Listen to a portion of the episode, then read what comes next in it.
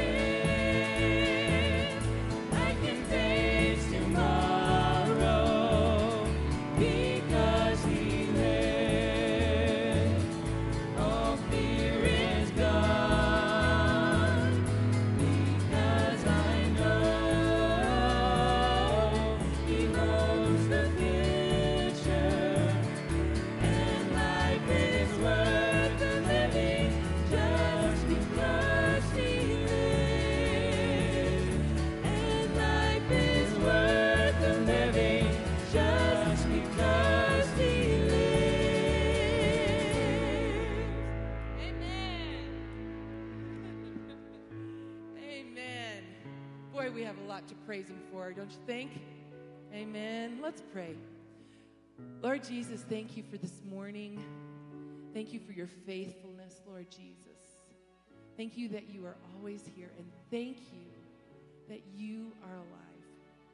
Father, we just come into this building this morning, all of us with different things going on.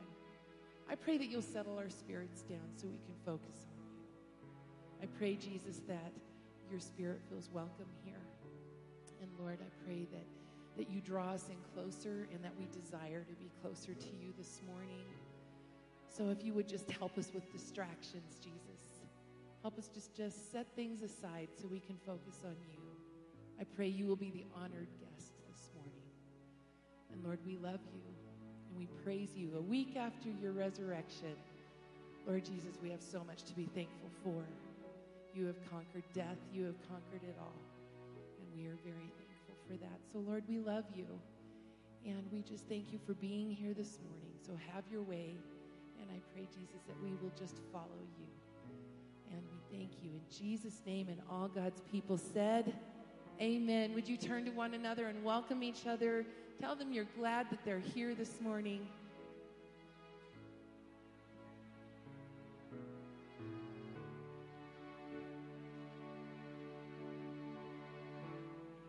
Want a cold hand?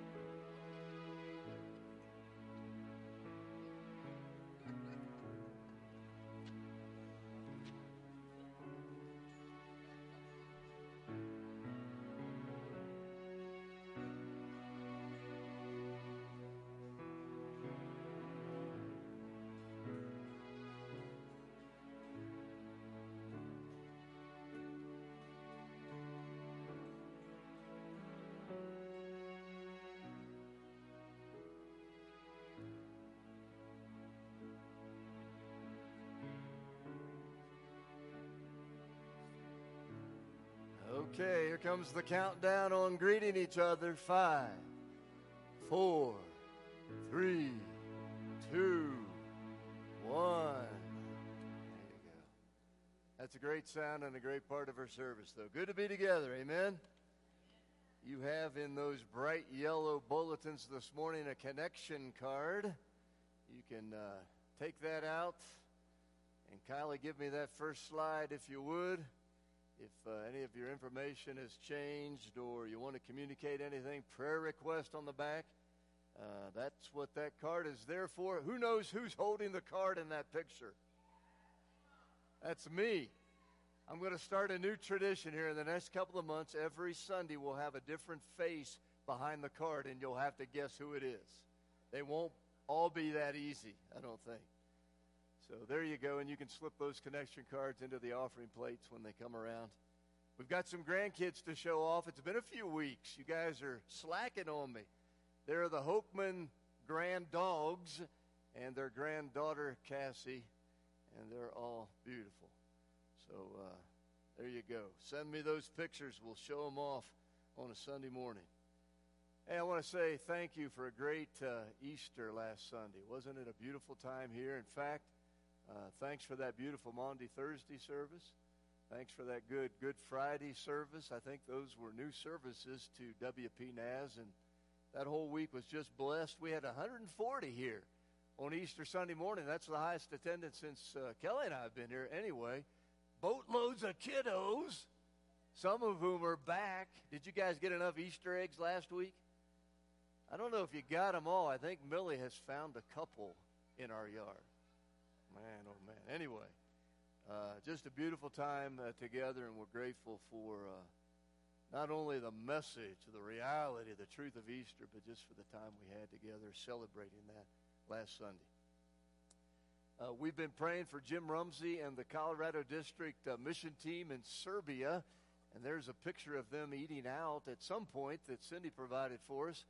And that's uh, Jim, our own Jim on the left there, looking good. It was actually his birthday yesterday, and during the Prime Timers uh, event, we got uh, Cindy got him on the phone. We sang happy birthday to him.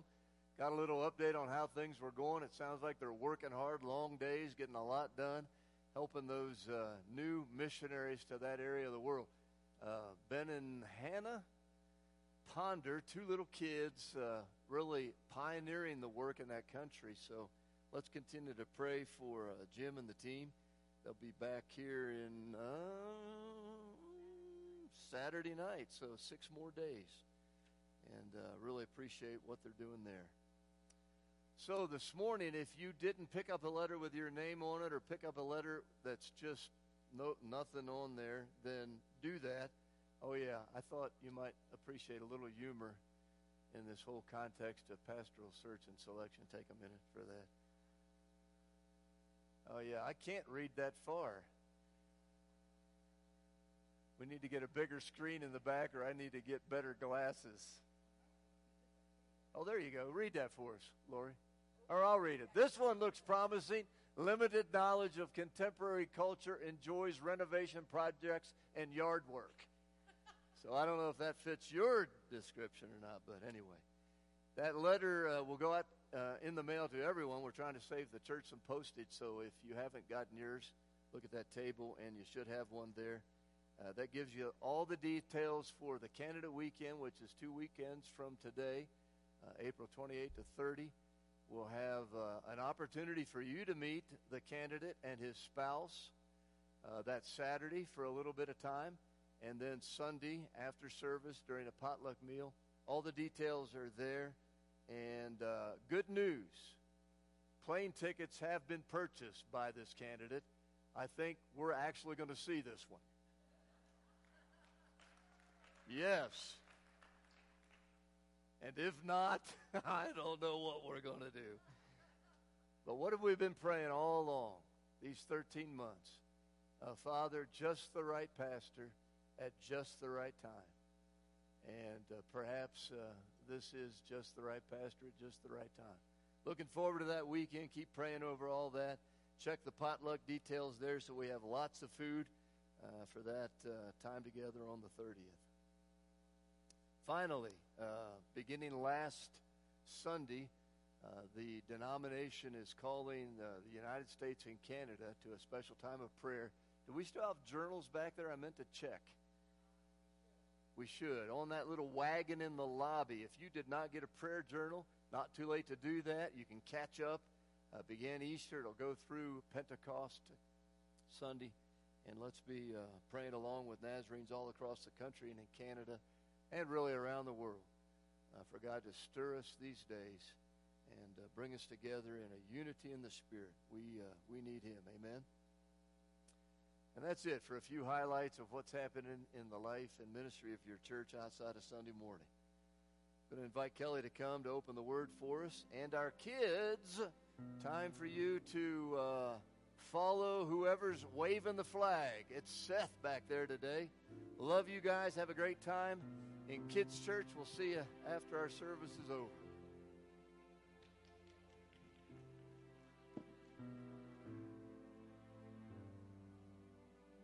Going to be reading from Luke 24, beginning with verse 13, on the road to Emmaus.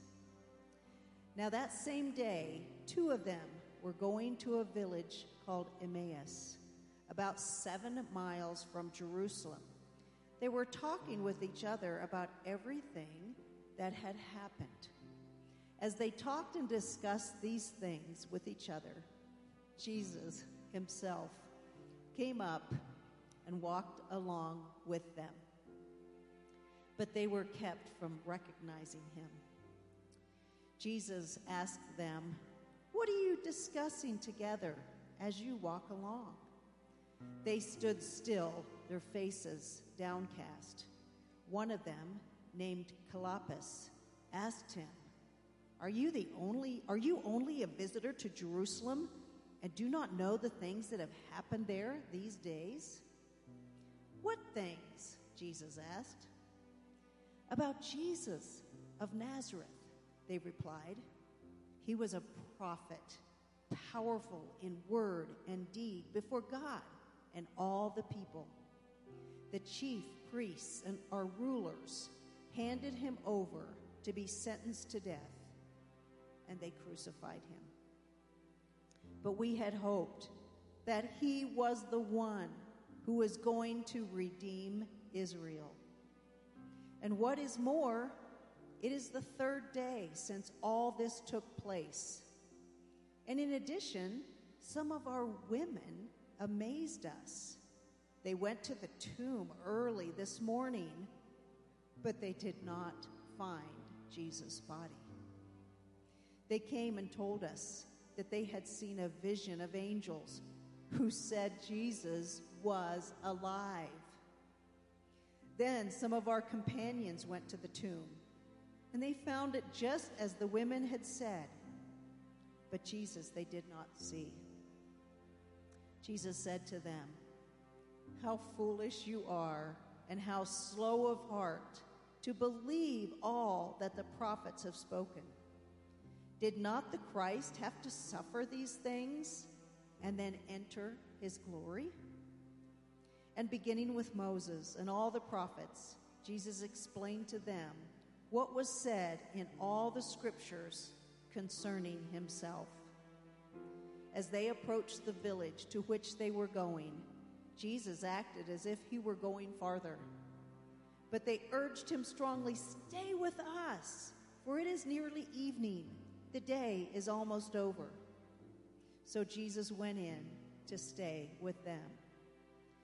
When he was at the table with them, he took bread and he gave thanks.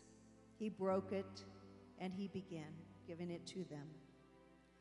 Then their eyes were opened and they recognized Jesus. And then he disappeared from their sight. They asked each other, Were not our hearts burning within us while he talked with us on the road and opened the scriptures to us? So they got up and they returned at once to Jerusalem. There they found the eleven and those with them assembled together and saying, It is true. The Lord has risen and has appeared to Simon. Then the two told what had happened on the way and how Jesus was recognized by them when he broke the bread. Thank you, Jesus, for revealing yourself to us through your word. I'm going to invite our ushers to come forward now for our morning tithes and offerings. And as you give today, just know that you are giving to the Lord because He has blessed us so much. And go ahead and fill out that connection card and put that in the offering plate as well. Let's pray together and ask God's blessing upon this offering. Father, we just thank you so much for the privilege of being a part of your kingdom and your work. Thank you, Lord, for blessing us so that we can be a blessing to others. Use this, Father, to further your kingdom, and we thank you. In Jesus' name,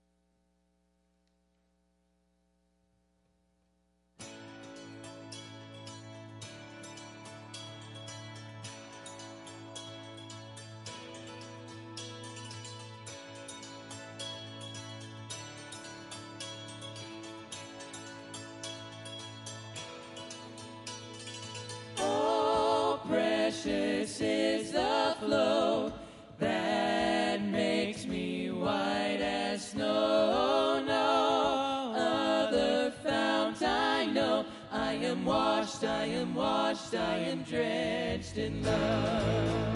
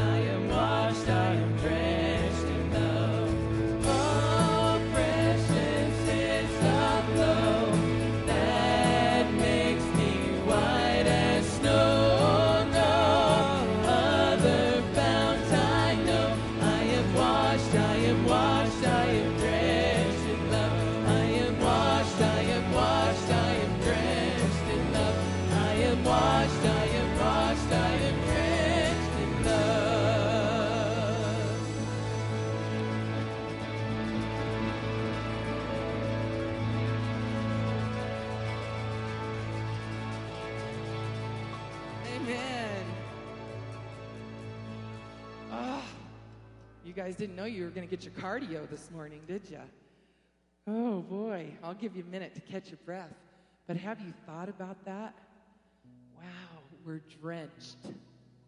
Drenched in love. That means we can be wrung out with Jesus' love. Isn't that awesome? I love that. He loves us that much, and He has enough to go around, which is love that. While you're catching your breath, and I am too, I'm going to read you this. This is a, a song. We haven't done this for a while, but this verse, I want to read this to you. Then came the morning that sealed the promise. Your buried body began to breathe. Out of the silence, the roaring lion declared, The grave has no claim on me. Wow. Isn't that amazing? Can you imagine him starting to breathe? Wow. Just a miracle. He is our Savior, and He it's just amazing to think about it. You can't even think about it. So you're drenched, and you begin to breathe. That's a lot to soak in in one day. I just think it's pretty miraculous.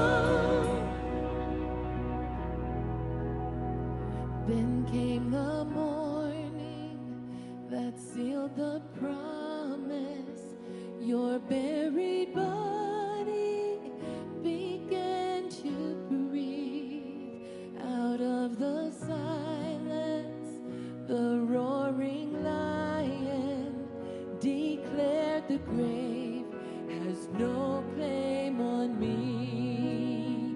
Then came the morning that sealed the promise.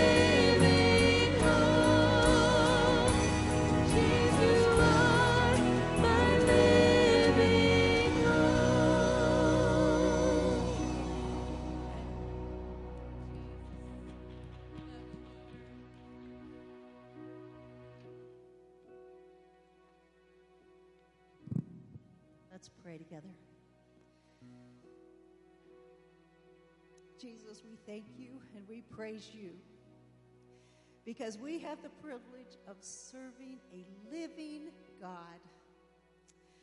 Jesus, thank you for coming here to earth to die for our sins. Thank you, Jesus, that we do not have to live with the guilt and the conviction of our sins, but we can live free lives because of your death on the cross, Jesus.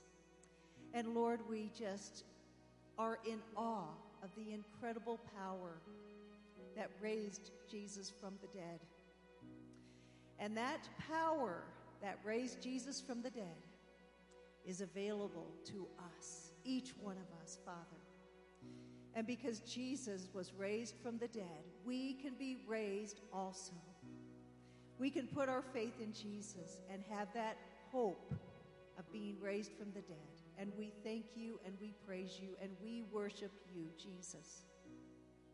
And Lord, we just pray that that power that raised Jesus from the dead will be at work in us and will be at work in your church.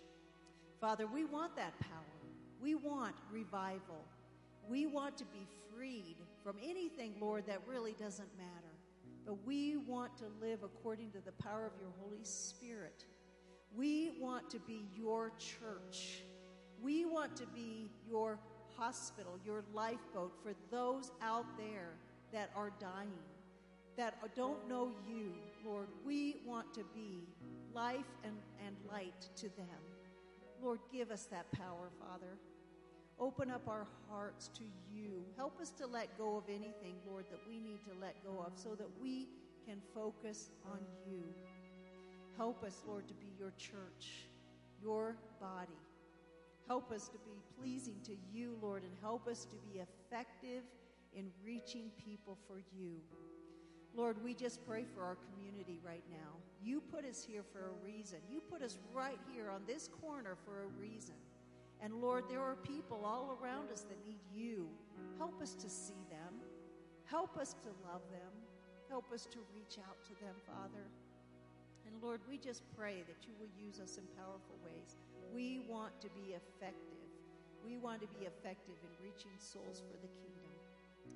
And Lord, I just pray for anyone here, Lord, that might feel discouraged or their relationship with you is not up to date. They may feel like you are a long ways away.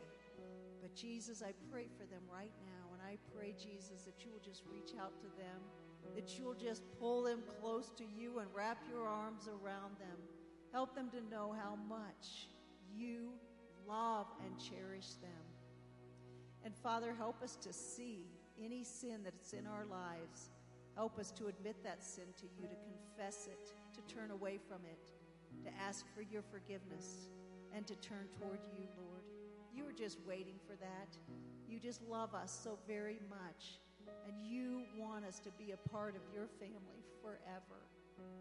And Father, we just uh, pray, um, Lord, for unity here. Lord, we just pray that you will be at work, that you'll just draw us together.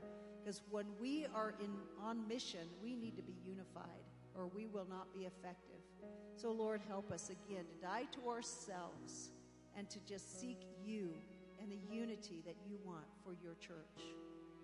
And Lord, I do pray for Jim there in Serbia. I pray that you will keep him safe, keep uh, the entire um, team healthy and safe, Lord, as they serve you there.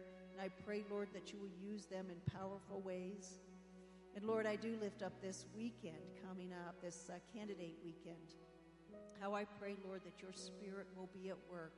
How I pray, Father, that your church will come out to meet and uh, to get to know the candidate and just pray, Lord, that you will just show us your will for your church here at WPNaz. Father, we are trusting you. And thank you, Jesus, for this time we can be together.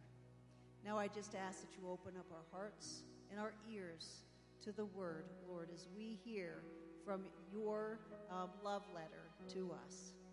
In Jesus' name we pray. Amen. You may be seated.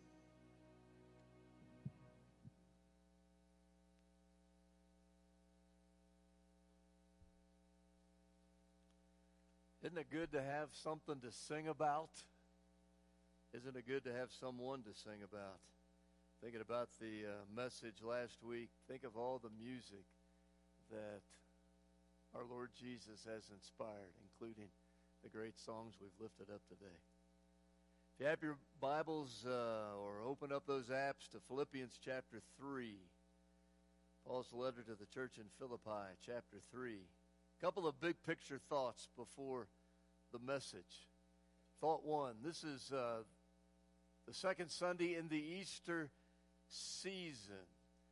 I got in touch with the uh, traditional Christian calendar, the liturgical calendar, years ago, and I appreciate it.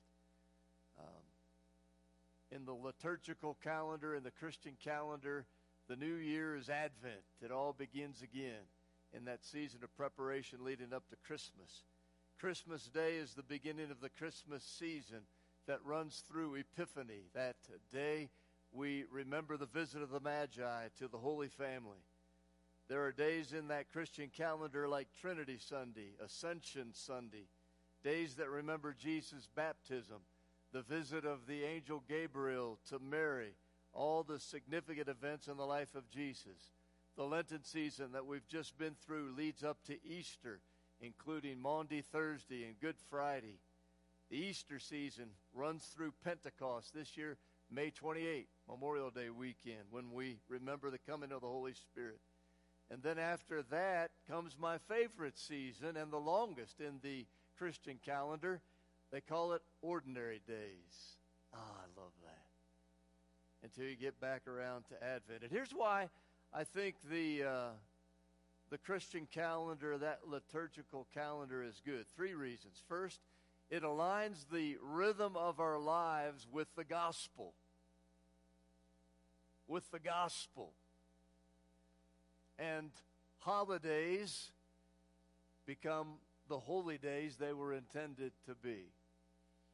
Second, because it includes time of preparation for the celebrations of the birth resurrection and death of Jesus. And I think that's good. Preparation. And then, third, it provides opportunity to linger in the beautiful and significant times of Christmas and Easter. Uh, in our secular culture, once you open the gifts on Christmas, it's all over. But that's just the beginning of the Christmas season. So, anyway, I share that because maybe you would get in touch with the liturgical calendar, if nothing else, in your own personal life, and I think there are benefits to that. Second thought I recently said that the death and resurrection of Jesus are the pivotal events in the history of the human race. Though to complete the picture of God's saving plan, I believe we need to add the ascension and Pentecost when the Holy Spirit came. It's only then that the New Testament is fully equipped to move forward in these last days to be the body of Christ in this world. And uh, those are events that we will yet celebrate in the season ahead. Think about the last night Jesus was with his disciples before the cross. He talked a lot about the Holy Spirit. He said, Unless I leave the ascension, the Holy Spirit cannot come. I cannot send him to you. Mike McNally in our Friday men's group reminded us that at the very beginning of Jesus' ministry, in fact, in the preparatory ministry of John the Baptist, he anticipated the one who would come after him, who was greater than he was, who would baptize you with the Holy Spirit. And indeed, Jesus would do that. It happened on Pentecost after his ascension to the right hand of the Father and you'll hear more about the Holy Spirit in the weeks to come, Lord willing. It is the ministry of the Holy Spirit that allows Christ to live in us and allows us to be in Christ. My message title this morning and these kind of bigger thoughts might better introduce my preaching in the next couple of months, but certainly touches today's message as well. The beautiful revealed mystery of the gospel Christ in me Christ in you, the hope of glory. Okay, Philippians 3. I want to walk down through uh, the first 14 verses of this uh, letter of the Apostle Paul to the church in Philippi. Philippians 3 at verse 1, the first part of that. Paul writes, Finally, or further, my brothers and sisters, rejoice in the Lord. Okay, honest engine. Anybody come today not feeling like rejoicing? That happens for me every once in a while. Rejoice is the verb form of joy and an imperative and a choice that we make. We are to rejoice in the Lord. And this is what I believe. If our thoughts and our eyes are fixed on Jesus, we will be able to see beyond our experience, beyond our circumstances, and find reason to rejoice. Even if it's a quiet, determined rejoicing. That doesn't mean we don't grieve at times. But in the words of the Apostle Paul in another of his letters, we don't grieve like men without hope. We have friends back home, colleagues, uh, a pastor couple, Larry and Julie Taylor, who this past week lost their 36 year old son, complications of COVID. And they will have a service for him on the 28th, that Friday night of your candidate weekend. And I can guarantee you they will be grieving. They're grieving today. I can't imagine that. That is the worst thing I can imagine happening in this life is to lose one of my kids. But they will grieve with hope. They're strong in the faith. They will find reason to rejoice. For one thing, their son was a believer, and he's with Jesus today. Paul put his own instruction into practice when he and Silas sang hymns at midnight from a prison cell. Paul says, Rejoice in the Lord. Second half of verse 1. It is no trouble for me to write the same things to you again, and it is a safeguard for you. He wasn't about to share anything with them that he hadn't already shared with the Philippian church. Preachers, teachers, parents, anyone who opens the Word, ours is primarily a ministry of reminder, or at least often it is. I may not say anything new today, but you need to hear it. Parents, how often did we have to say to our kids, Did you wash your hands with soap? Let me smell them. Did you brush your teeth? Did you put your sunscreen on? Oh, no, wait a minute. That wasn't my parents asking me that. That was Kelly that asked me that all the time. C.S. Lewis. I got to have a C.S. Lewis quote every week. He said, We have to be continually reminded of what we believe. Neither this belief nor any other will automatically remain alive in the mind. It must be fed. And as a matter of fact, if you examined a hundred people who had lost their faith, I wonder how many of them would turn out to have been reasoned out of it by honest argument. Do not most people simply drift off? So Paul is saying again what he's said before, and perhaps it includes verse 2. Watch out for those dogs, those evil doers, those mutilators of the flesh. Oh, come on, Paul. Tell us how you're really feeling about these folks. Those dogs.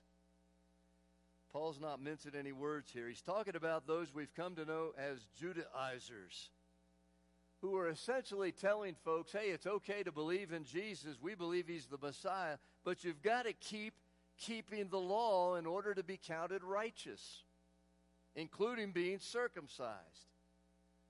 And in essence, these Judaizers were missing the radical gospel message of saved by grace and diminishing, if not dismissing, what Christ had done on the cross, and that ticked Paul off.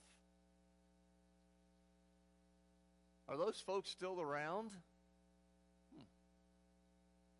There are certainly folks around who keep the rules but lack a genuine experience of grace and who aren't a very good means of grace to others, who consciously or unconsciously believe they're earning their right standing with God and expect others to do the same the term legalism comes to mind. Let's keep God's commands, But let's not be one of those people. Amen. The law was a schoolmaster, in Paul's words, who brought us to Christ, and after Christ was no longer the means by which we were declared righteous. In Christ, our hearts are now circumcised. And all the law and the prophets are fulfilled as we keep the two great commands to love the Lord our God with all our heart, soul, mind, and strength, and our neighbor as ourselves. Verse 3 For it is we who are the circumcision, Paul says, we who serve God by his Spirit, who boast in Christ Jesus, and who put no confidence in the flesh, though I myself have reasons for such confidence. There's an interesting word from Paul. Paul said, if we were still being declared righteous by the law, I've got plenty of reasons to be confident. And he lists those, middle of verse 4. If someone else thinks they have reasons to put confidence in the flesh, I have more. Circumcised on the eighth day, of the people of Israel, of the tribe of Benjamin, the Hebrew of Hebrews, in regard to the law of Pharisee, as for zeal, persecuting the church, as for righteousness based on the law, faultless. You go, Paul. I suppose we might have our list too. I give to the church. I even tithe. I even give offerings above the tithe. I'm here most every Sunday. Back when they were getting giving these out, I had a Sunday school pin on my lapel. I even work in the nursery, and I don't do drugs.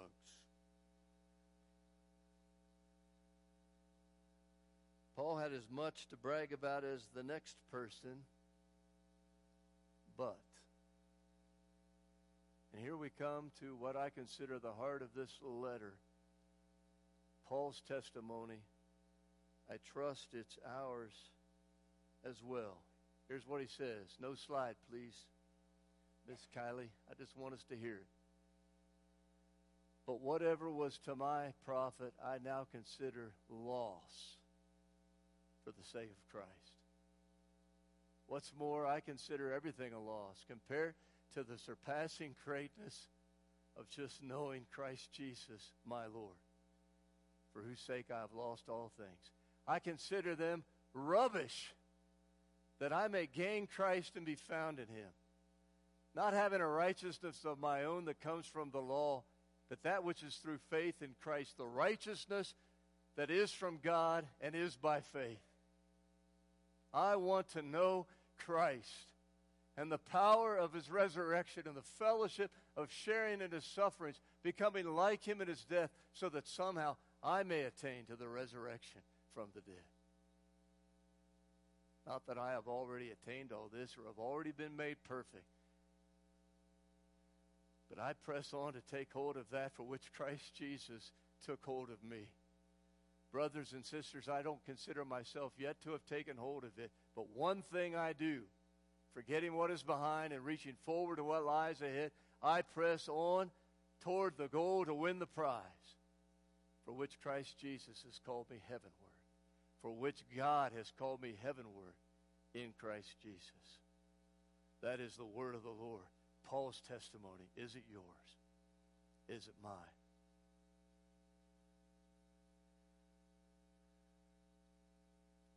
Those have long been some powerful words for me. And I'm still aspiring to live those out.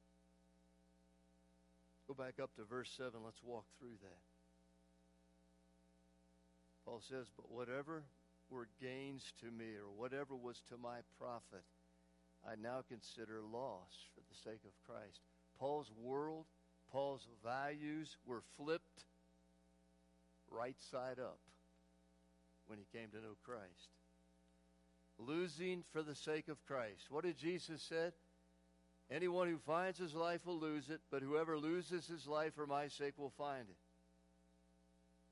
Here's the question I'm asking myself again today, asking you, what are we willing to give up for the sake of Christ?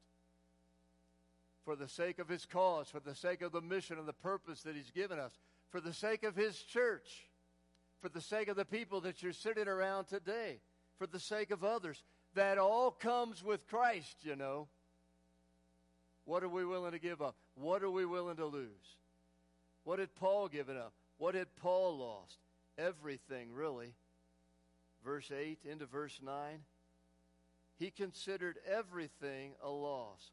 All that had been in the win column, all his accomplishments, his status, the standing he enjoyed, his future with the company. All that he had profited from were now in the loss column compared to the surpassing greatness of simply knowing Jesus. He freely surrendered all things and considered them a pile of trash in order to be in a relationship with Jesus. At the heart stirring center of this testimony of Paul is his desire to know Christ. He'll repeat that desire in verse 10. I want to know Christ. Remember that when the scriptures talk about knowing someone, it's not just facts and figures, it's an intimate, experiential knowledge of a person. For me, it's the difference between hearing about a good looking, uh, young female student that just arrived at the seminary and sitting down with her in a library and having a conversation and marrying her and the wedding night and 37 years of sharing life. That's the difference between just facts and figures, reading a book about Jesus and knowing him. Just in case you didn't catch it, I was talking about Kelly. Okay. Didn't want to get myself in trouble anywhere. And when you think about uh, the Apostle Paul's story, that's really how it began for him. Formerly Saul, on his way to Damascus, giving him permission to arrest followers of the way in that town. And on his way, he got knocked off his high horse in a, a blinding vision of the risen Christ. And he's wondering, what in the world just happened to me? And, and who is this that's, that's speaking to me? And, and he says, I'm Jesus, whom you're, you're persecuting he's blinded and is taken by the hand into the city of Damascus and and is there alone in prayer for three days. I would have loved to have been a fly on the wall. I'm guessing Paul got some intimate alone time with Jesus during those three days.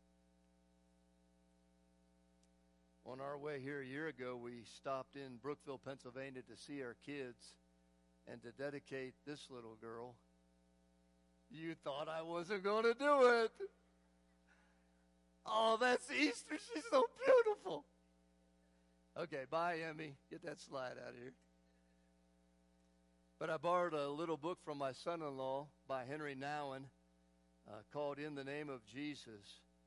And Nouwen reminds us that an intimate, experiential love relationship with Jesus must be at the heart of our faith. In his 50s, he said, and I quote him, he came face to face with the simple question Did becoming older bring me closer to Jesus? After 25 years of priesthood, I found myself praying poorly, living somewhat isolated from other people, and very much preoccupied with, quote, burning issues. Everyone was saying that I was doing really well, but something inside was telling me that my, quote, success was putting my soul in danger. Nouwen's book is written to Christian leaders, but what he says is applicable to all of us. In fact, we're all leaders in some facet of our life. We ought to realize that. But this is what he says Leaders must be rooted in the permanent intimate relationship with the incarnate Word Jesus, and they need to find there the source for their words, advice, and guidance, and I would add behavior and responses.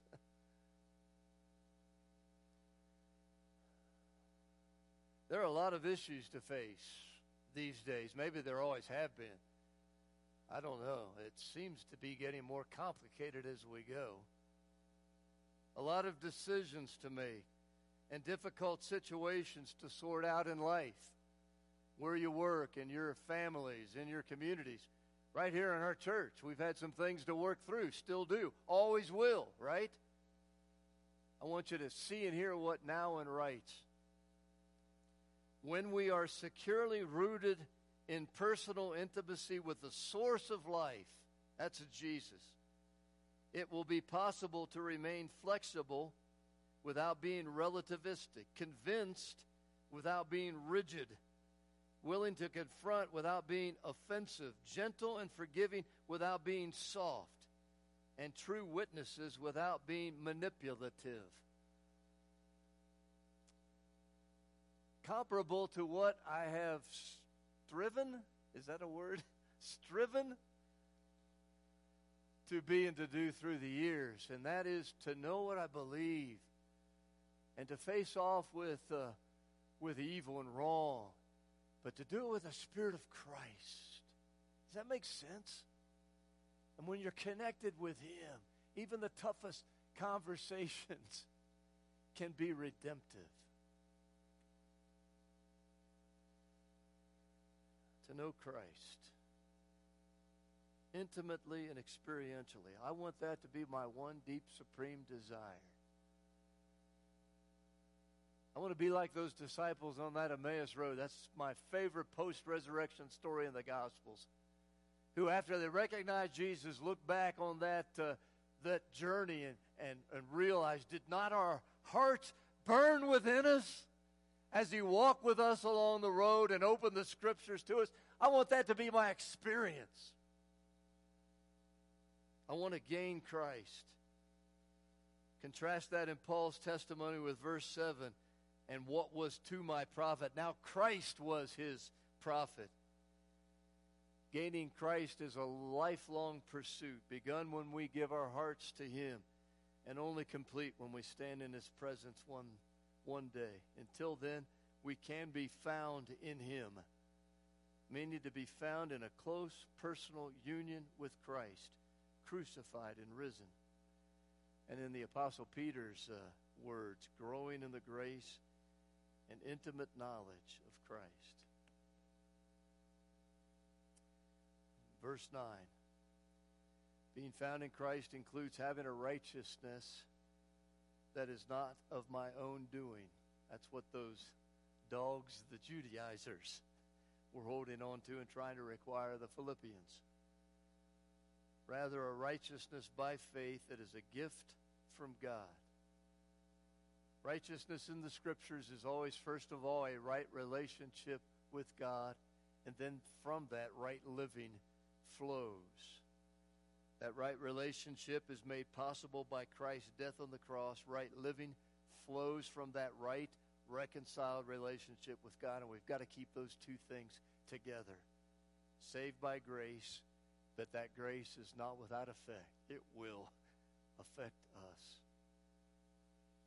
Verse 10 Knowing Christ means knowing, experiencing the power of the resurrection. The resurrection was not just an historical event that happened 2,000 years ago. It was that. We can date it, we can place it. In a very real sense, it is a current reality for those of us who believe, for those of us who are in Christ. Listen to Paul's prayer in his Ephesian letter, Ephesians 1. It's my prayer for, for myself today and for you. I pray that the eyes of your heart may be enlightened, in order that you may know the hope to which he has called you, the riches of his glorious inheritance in the saints, and his incomparably great power for us who believe. That power is the same as the mighty strength he exerted when he raised Christ from the dead. I mean, that's crazy. The power that God exerted in raising Christ from the dead is available to me.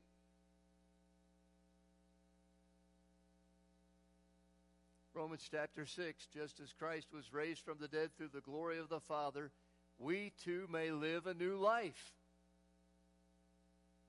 I can change. I can get better. I can overcome. just so I know you're with me today. If you believe that, say a good loud amen. Oh, yeah. How does all that work? I'm 53 years into following Jesus, and I'm still asking those kinds of questions. Somehow that's Christ in us. That's a mystery, too. That's the power of the Holy Spirit that allows Christ to live in us somehow. It's literally His power, the difference He makes in us, allowing change and growth and doing things and being someone we could not be on our own. That starts at that moment of saving faith. That's the caterpillar into the butterfly deal. That's the seed stuffed down into the ground, Brian Elsis, soon to be master gardener. A little bit of nothing and dirt and a little water and sunshine, and you got a tomato plant or a sunflower or whatever. I mean, it's just crazy. And then living in that power, I like to uh, make the comparison between sawing a log with a buck saw. You know what one of those are? Or a chainsaw. Buck saw is my own strength, my own wisdom. Uh, chainsaw is the power of the Holy Spirit. I ever tell you about the time that I actually fired up a chainsaw in the sanctuary back home? Big mistake.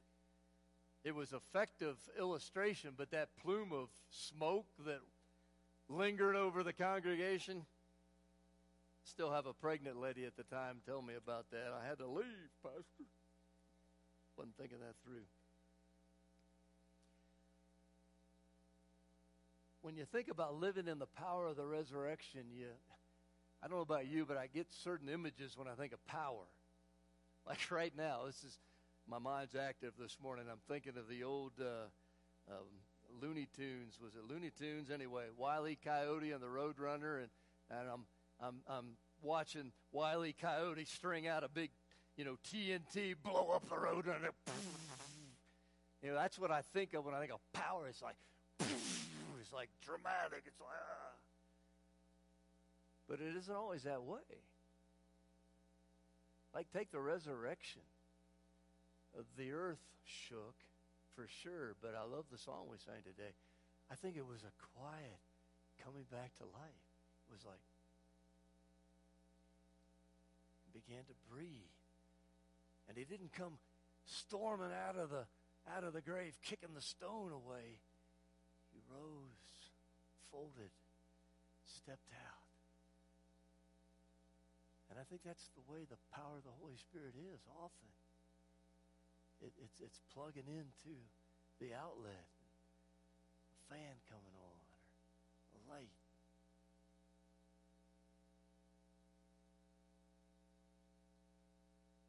Being in Christ means sharing in his suffering, becoming like him in his death. Back to Romans chapter 6. That begins with dying to sin and, and our self, our self centeredness, our, our, our self rule. Paul writes, What shall we say then? Shall we go on sinning so that grace may increase? By no means. We died to sin. How can we live in it any longer? Or don't you know that all of us who were baptized into Christ Jesus were baptized into his death? That's where becoming like him in his death begins, and then it characterizes the life that we live. Jesus suffered and died for us. Jesus put himself second and others uh, first, served others. We are called to do the same. And in doing that, share in the fellowship of his sufferings. Uh, Paul knew what that meant shipwrecked, stoned, sleepless nights, went days without food Sharing in his suffering, becoming like him in his death, is indeed the path to life. No resurrection without a death, no empty tomb without a cross. The death and re- resurrection rhythm of Jesus is our rhythm in our own lives. And in walking in the feet of Jesus and taking that path, our certain hope is that, verse 11, somehow we will attain to the resurrection from the dead.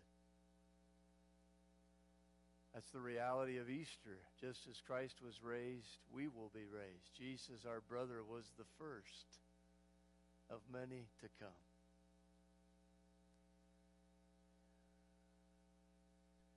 verse 12. In regards to all that, Paul said he hadn't arrived. We should really pay attention to that, especially those of us that are too hard on ourselves too often. We're talking the Apostle Paul here. We're talking the greatest missionary probably the church ever had. We're talking about 30 years into his ministry and three missionary journeys, and he's saying, I still haven't arrived. He was still work in progress, still growing, still taking hold of that for which Christ Jesus had taken hold of him. I love that picture. Jesus taking hold of us. I thought of Simon of Cyrene who was coming into Jerusalem that day Jesus was crucified, pressed into service. Somebody took him by the shoulders and said, Sir, we need you to carry the cross of this man.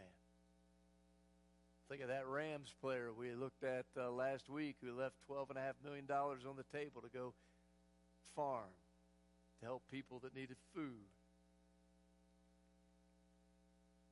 He's taken hold of you. You believe that? Tempted to come down and grab one of you by the shoulders, but I don't want to freak you out. Everybody's not making eye contact with me now. Look at that. Oh, please. But he has. He's taken hold of you. My phone is ringing right now. I should have shut that off. Who is it? Hmm, Red Cross. Oops. I just answered it by mistake. Sorry. One of the reasons we never quite arrive is that every new phase of life brings new challenges. Amen? and the world's always changing.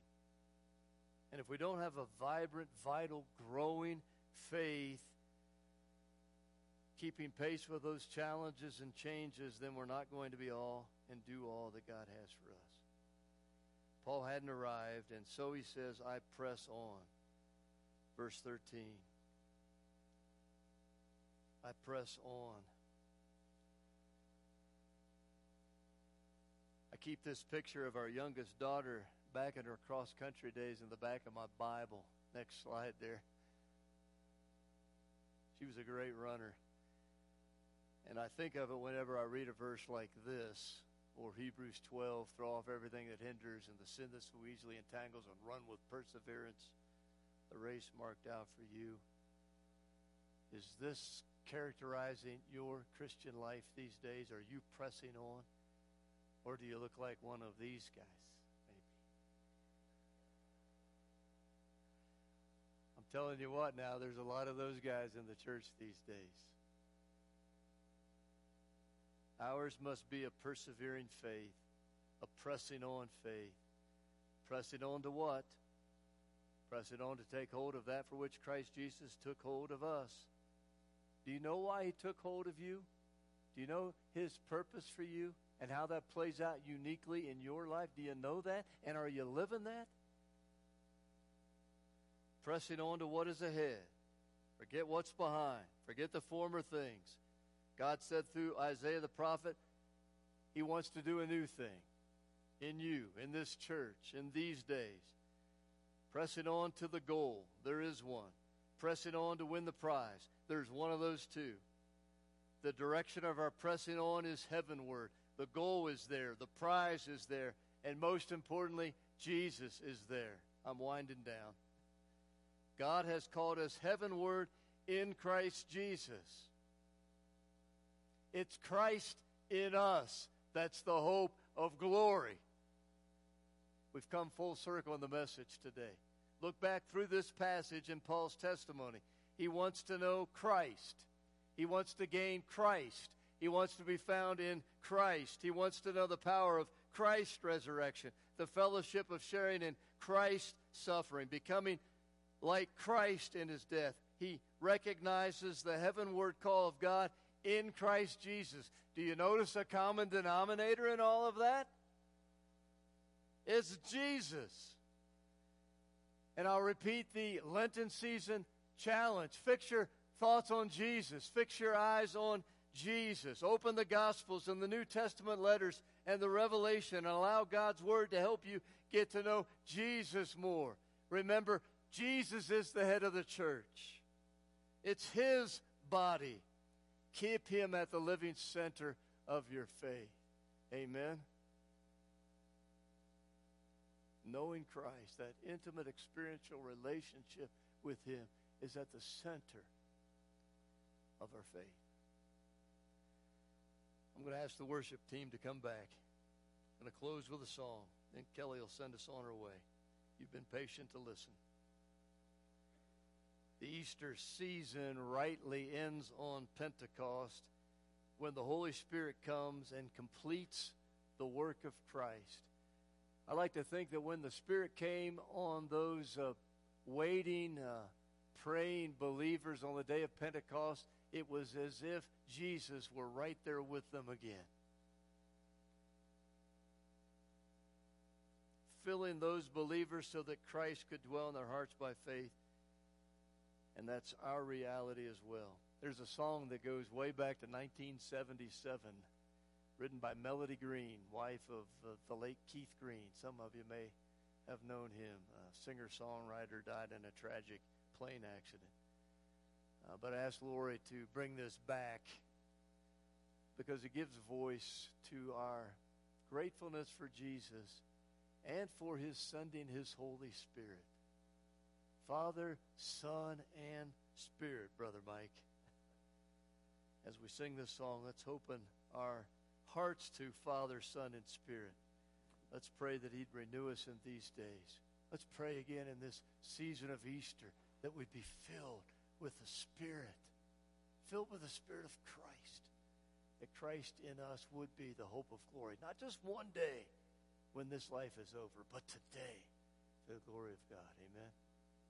Amen. Let's stand together.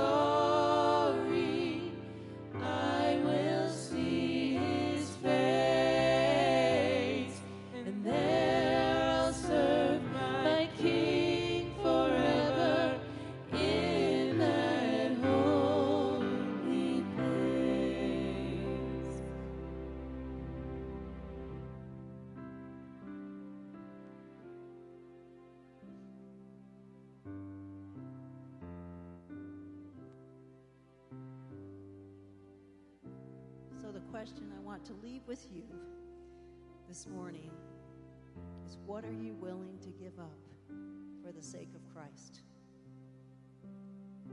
My sin, my way, my grudge I want to hold, my unbelief, my comfort. What is it are you willing to give up for the sake of Christ? Living for Jesus involves sacrifice, doesn't it? It involves dying to self. But who set the example? Jesus Christ Himself set that example. And the Holy Spirit is at work, helping us to do what He calls us to do. Thank you.